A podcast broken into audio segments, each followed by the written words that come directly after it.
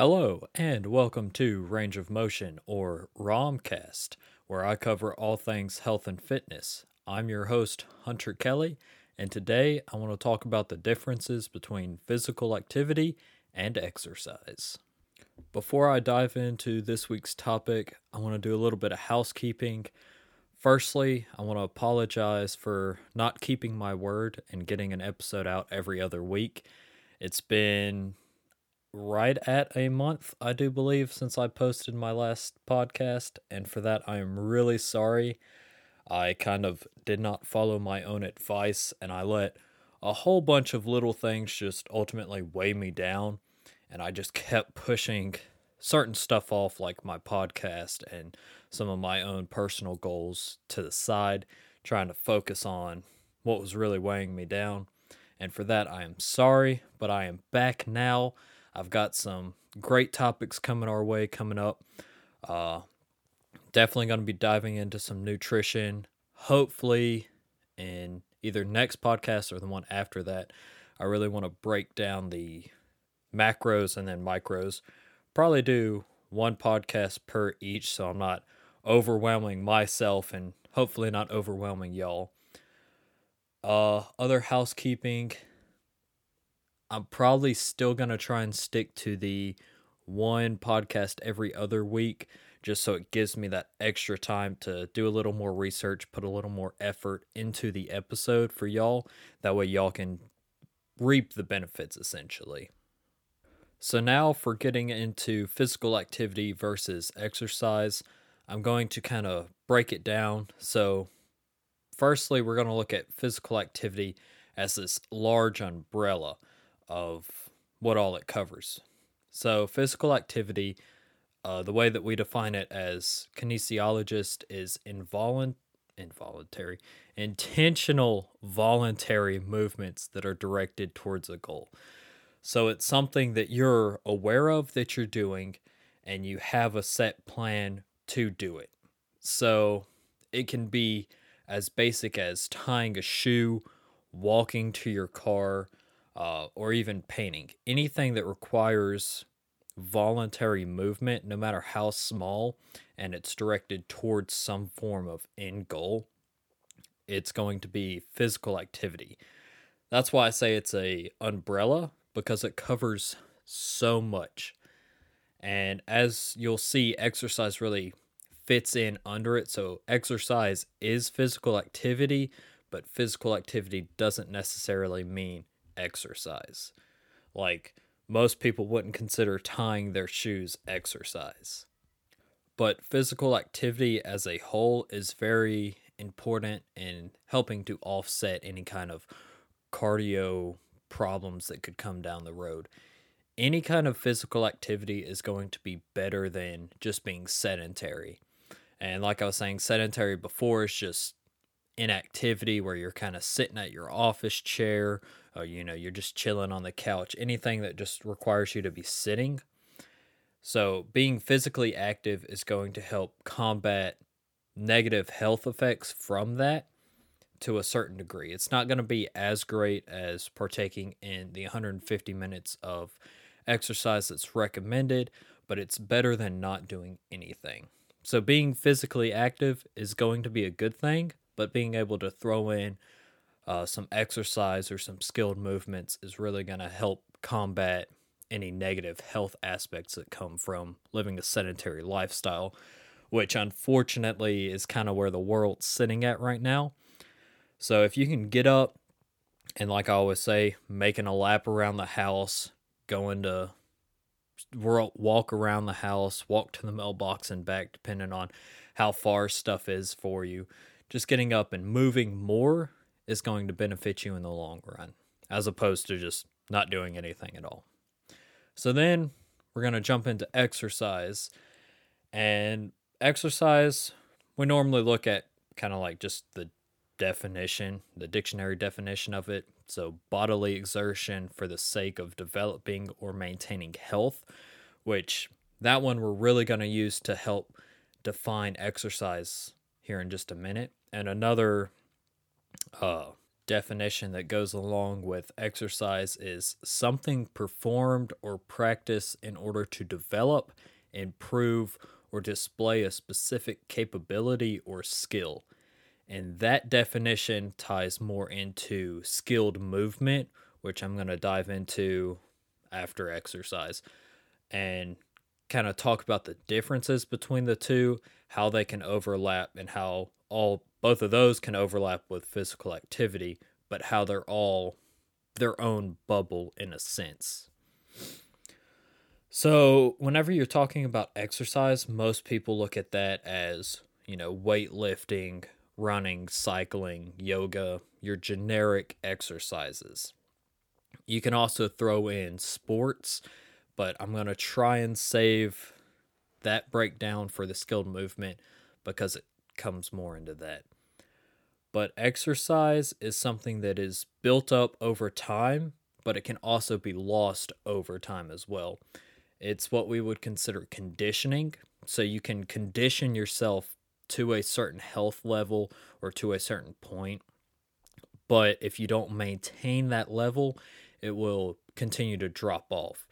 And that's where you see like muscle atrophy, where muscles get smaller, uh, especially in older populations that may have been more active in their youth. And now that they're aging, they're just being less and less active. And you can see that muscle decline. The way I like to try and describe exercise to people outside of the field or that maybe aren't as into working out as other people, I try and explain to them that it's planned physical activity through sets and reps. So it's easy to break down for weightlifting. So we're going to do, you know, three sets at 10 reps with whatever weight. Uh, you can also look at it like running. We're going to do sets of like 30 minutes of fast paced running. Then we're going to drop down to jogging for a minute. And you can kind of see that in exercise, it gets broken up into these different sets and rep ranges.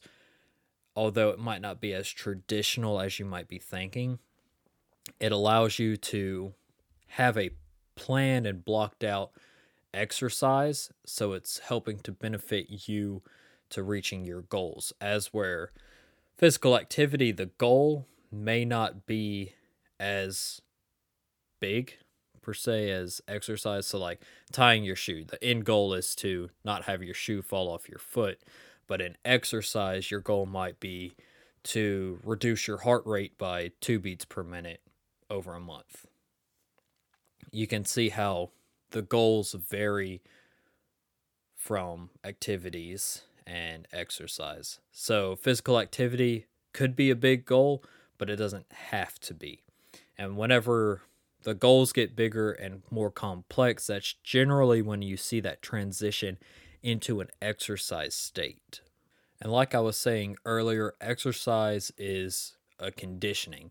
So you can condition up to a point and then digress and lose the progress you have made.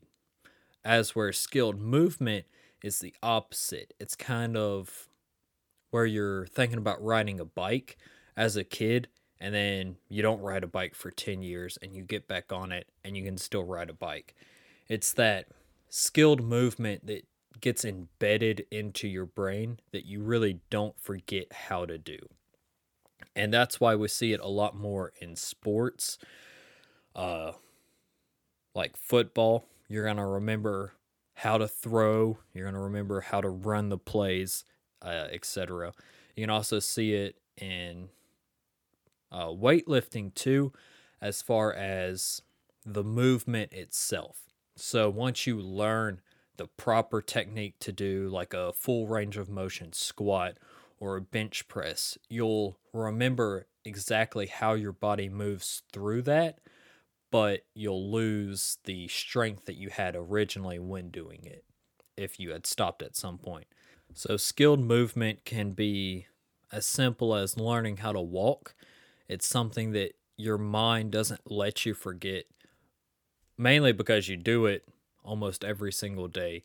But it's also something that just, I'm not a a neurologist or one that explains or really understands motor behavior or motor development, but it's something that just kind of sticks in your brain and it doesn't really lose its traction.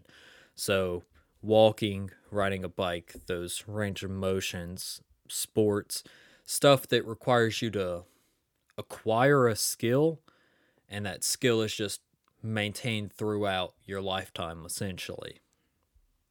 And like I was saying, it's seen more in sports, but you do have that overlap in exercise, like I was saying with the range of motion.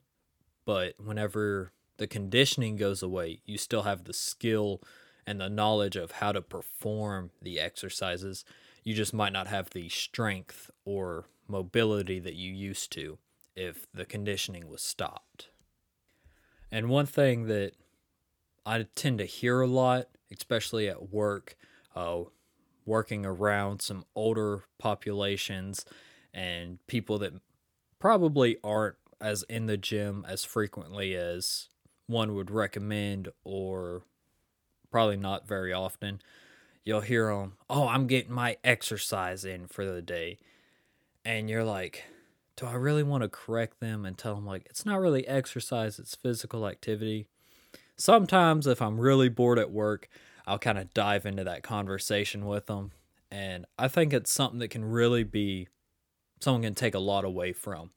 Understanding that there is a difference between exercise and physical activity.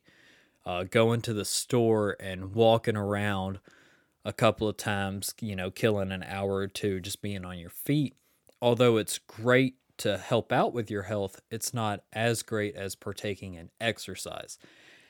And especially talking with older populations, kind of geriatrics and so on, they they definitely tend to mix up the two a lot and being able to break down like, hey, physical activity maybe isn't as intense as an exercise would be, though there's nothing wrong with it.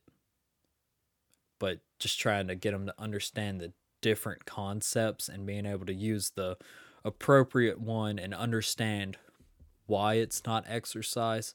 And hopefully, I can plant that seed in them. And maybe when they're sitting at home, they're like, oh, well, I do have that YMCA membership. Maybe I can go to the, the gym and actually exercise. Funny story, side note, because I have a squirrel brain.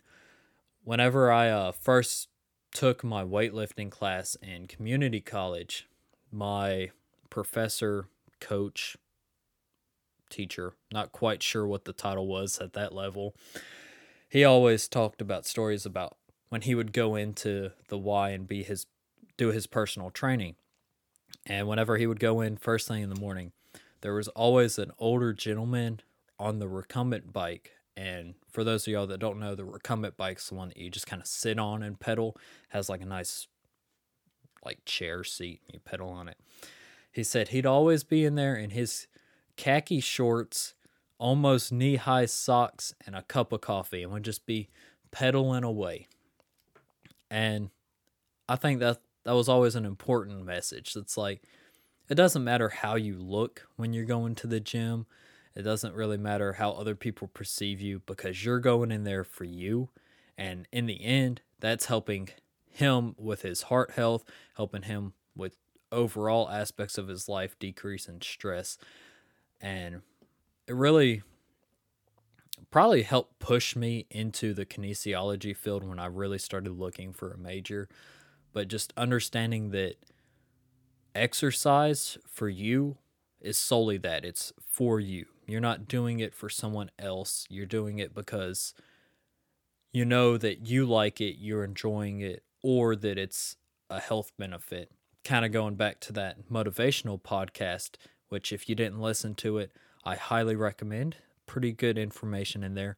But understanding that the health benefits and your personal enjoyment out of it are going to be some of the best motivations that will keep you going no, it's a bit of a, a side note there from the podcast for today, but being able to understand that exercise and physical activity do overlap, So, all exercise is physical activity, but not all physical activity is exercise.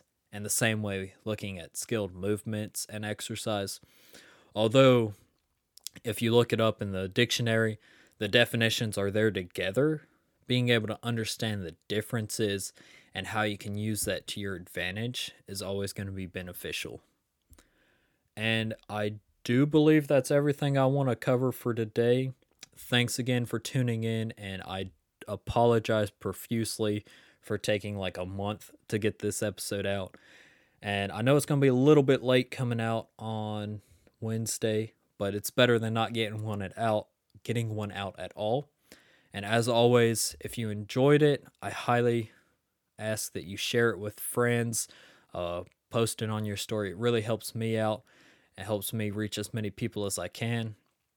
Uh, if y'all have any questions, as always, feel free to reach out to me on Instagram. I'm on there constantly, and my at is hunter underscore Kelly underscore 99.